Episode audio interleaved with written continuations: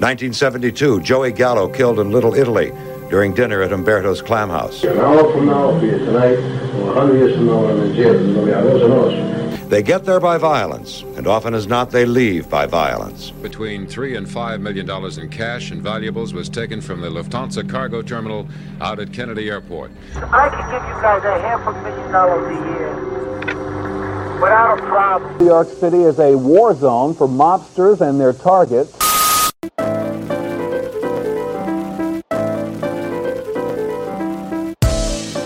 Hello, everyone, and welcome into episode 46 of The Black Hand, an organized crime history podcast. I'm your host, Bliss Grieve, and on today's show, we're going to be talking about one of the most prolific American mob bosses of all time in Carlo Gambino. He came up in the Young Turk faction, working for both the D'Aquila and Masseria mob organizations before being made a capo in the Mangano family following the creation of the Five Families. He continued to garner power, becoming Albert Anastasia's consigliere, then underboss, before Gambino took him out and ran the family that bears his name for nearly 20 years. Before we get started, if you want to support the show, please rate it and go follow the show's Instagram and Twitter pages at The Black Hand Pod, and please feel free to reach out. Also, consider giving a little bit to the show's Venmo at The Black Hand Pod as well, the link's in the description. But without further ado, let's get right into today's episode. Carlo Gambino was born on August 24, 1902, in Palermo, Sicily, to Tommaso Gambino and Felice Castellano, and his father belonged to a Sicilian mafia gang from Passo di Rigano. And though not much is known about his early life, it's alleged that Gambino was a teenage hitman in Sicily and was even made in Italy by a local crime boss named Vito Cascio Ferro before coming to America. But he eventually did make it over on December 23, 1921, when he entered Norfolk, Virginia as a stowaway on the SS Vincenzo Florio. His cousins, the Castellanos, were already employed by one of New York's early crime bosses named Salvatore Di D'Aquila, so Gambino immediately went to work for him. And in this emerging organized crime scene, Gambino quickly fell in with a faction known as the Young Turks, which included other future mob heavyweights like Lucky Luciano, Vito Genovese, and Frank Costello. But on October 10, 1928, when Salvatore D'Aquila was shot dead on Avenue A in Manhattan, Gambino decided to shift his allegiance to his rival, Joe Masseria. Regardless, Gambino continued with business as usual and in 1930 was arrested in Lawrence, Massachusetts as a suspicious person. The charge was dismissed, but he was arrested just a month later in Brockton, Massachusetts on a larceny charge. And a warrant was issued for his arrest when he failed to show up in court. Four years later, he was arrested in Manhattan as a fugitive and was returned to Brockton, where the larceny charge was dropped when he paid a fine of $1,000. But while Gambino was being arrested for petty crimes, high level moves were being made in the local mob landscape, which would soon be engulfed in the Castellammarese War, which pitted Joe Masseria against another local crime boss named Salvatore Maranzano. And on April 15, 1931, Masseria was killed in a hit engineered by Lucky Luciano, at which point Maranzano took over and established the Five Families with the initial five including the Gagliano, Luciano, Profaci, Maranzano, and Mangano families. And after this major restructuring, Gambino and his cousins were really absorbed into the newly formed Mangano family led by Vincent Mangano.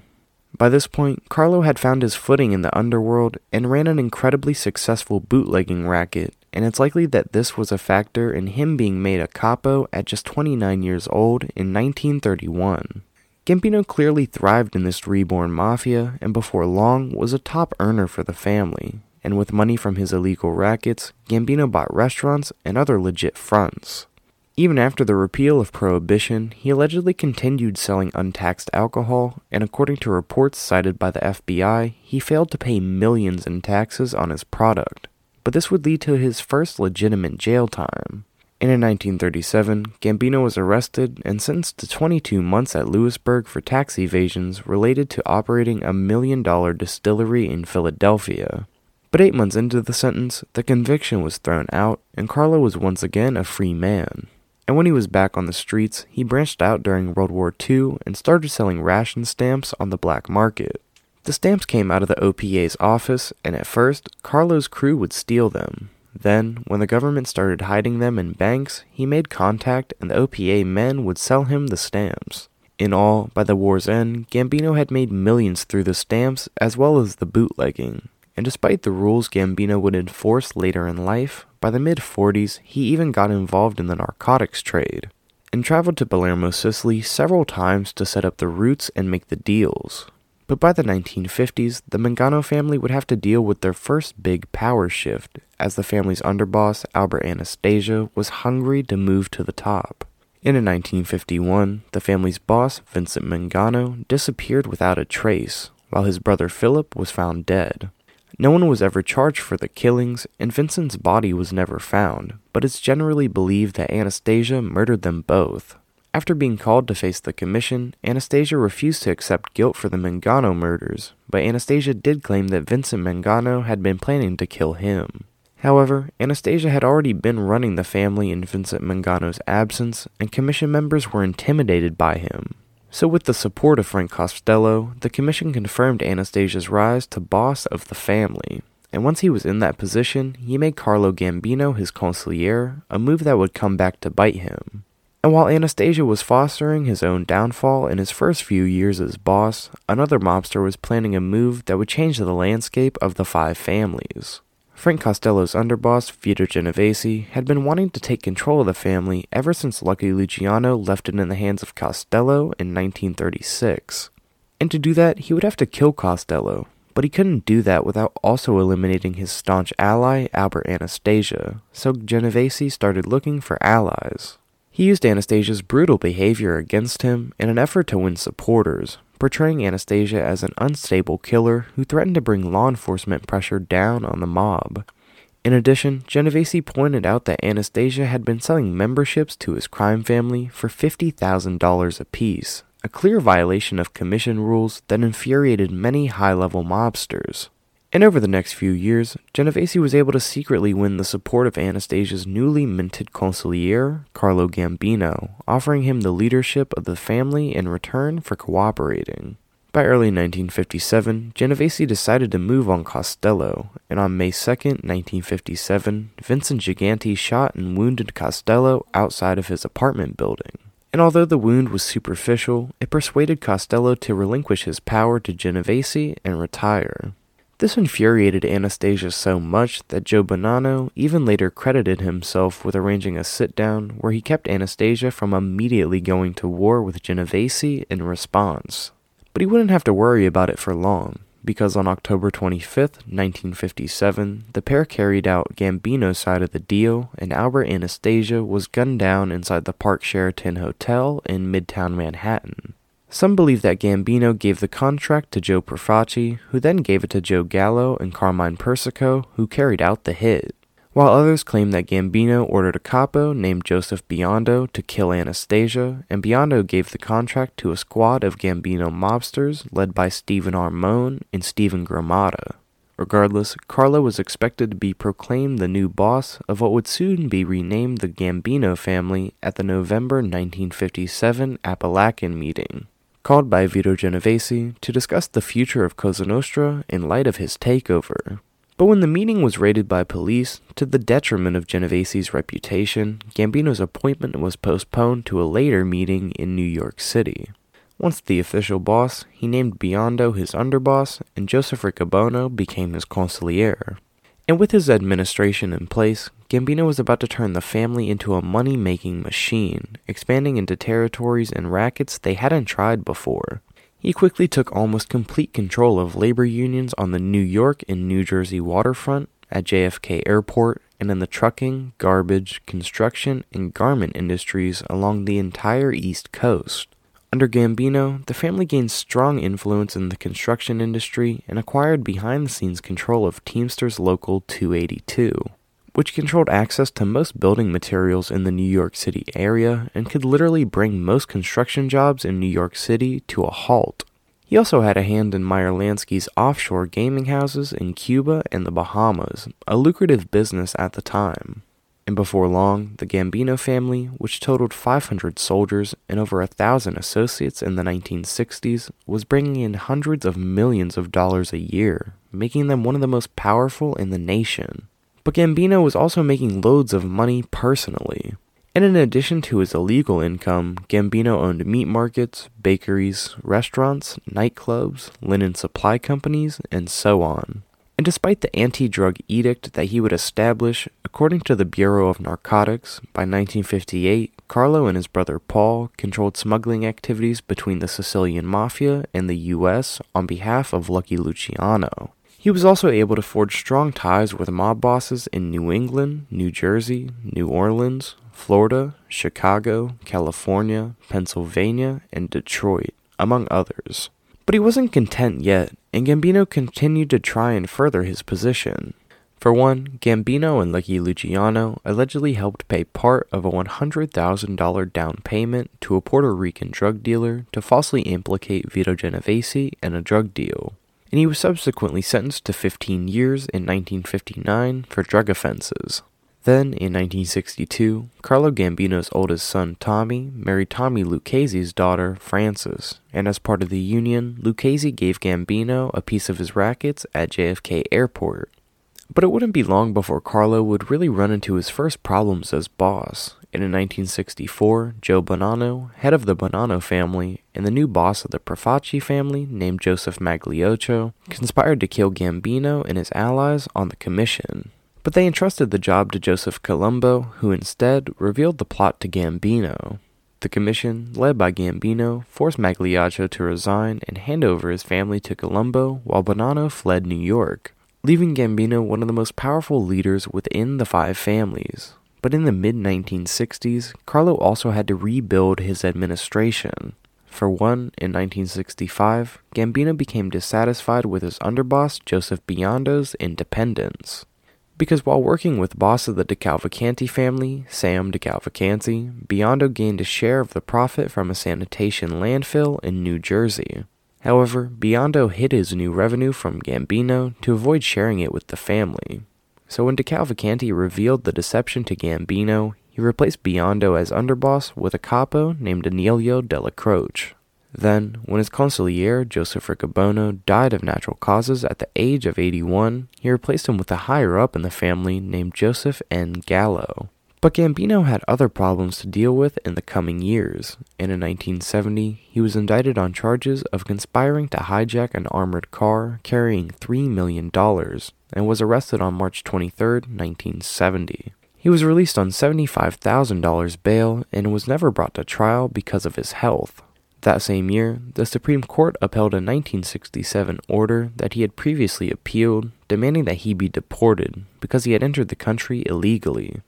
But when the government tried to carry out the order, Carlo was rushed to the hospital after he suffered a heart attack. However, this didn't stop Gambino from exerting control over the other four families in New York's underworld.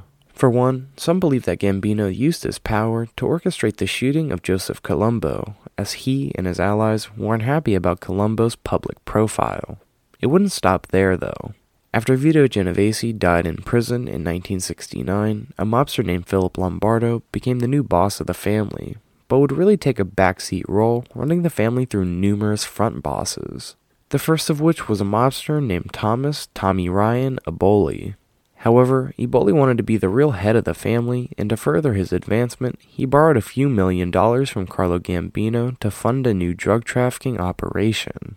But it didn't take long for law enforcement to shut down Eboli's drug racket and arrest most of his crew. And when Gambino and his underboss, Aniello Della Croce, allegedly came to Eboli for their money back, he didn't have it. In response, Gambino allegedly ordered Eboli's murder, However, it's believed that Gambino merely used the debt as an excuse to replace Eboli as the Genovese family's front boss with a Gambino ally named Frank Funzi Fonzitieri. As a result, on July 16, 1972, as Eboli sat in a parked car outside of his girlfriend's apartment in Crown Heights, Brooklyn, he was shot five times in the head and neck by a gunman in a passing truck, killing him instantly. And sure enough, in the wake of Eboli's death, Fonzitieri was made the new Genovese front boss and would hold the position until 1980. But Carlo still wasn't satisfied, and by the end of 1972, Gambino was working on a dramatic reorganization of the five families, the likes of which hadn't been seen since 1931. He wanted to rid the mob of hundreds of members, then rebuild it by inducting only select men who had proven their loyalty. It was even preparing to open the books in 1973, the first time since the Apalachin meeting. The first two families on the chopping block were the Lucchese and Colombo families, then the Bonannos. And in the end, Gambino's ultimate goal was to create one giant crime family, even looking to absorb the Genovese family, who was considered to be at least as or more powerful than the Gambinos. Though this wasn't an unprecedented move, at least on a smaller scale, as other New York mob bosses had previously considered doing away with the Bonanno family. For example, New Jersey crime boss Sam DeCavalcante had been consulted during the Bananas War, which concluded with the commission expelling Joe Bonanno from his position as boss. However, according to DeCavalcante's recorded conversations, the commission also went a step further by talking about distributing the Bonanno family's territory. According to the conversation, this even included giving the Bonanno family's Montreal faction to Stefano Magaddino, boss of the Buffalo crime family at the time. And it's no surprise as to why Gambino wanted to reorganize, because by this point, 20% of known mafia members were under indictment by the FBI alone. Another motivation was the fact that bosses like Vito Genovese, Joe Profaci, and Tommy Lucchese had died and were succeeded by less forceful leaders. As a result, some of the families had become weak and undisciplined as their members grew careless. At the time, a mobster named Carmine Tramunti was running the Lucchese family, while Anthony Corallo was behind bars, and Gambino clearly had him in the crosshairs. Earlier in 1970, an operation was revealed in which a Lucchese capo named Paul Vario had been bugged for six months without anyone finding out. And the operation led to 678 subpoenas and numerous indictments, including one for Carmine Tramunti. And though law enforcement officials expected the alleged merging into one family would take several years, Gambino was obviously never able to pull it off, likely only because he would run out of time. And for most of the early to mid 1970s, Gambino battled health problems, finally succumbing to heart disease on October 15, 1976, at his Long Island waterfront home.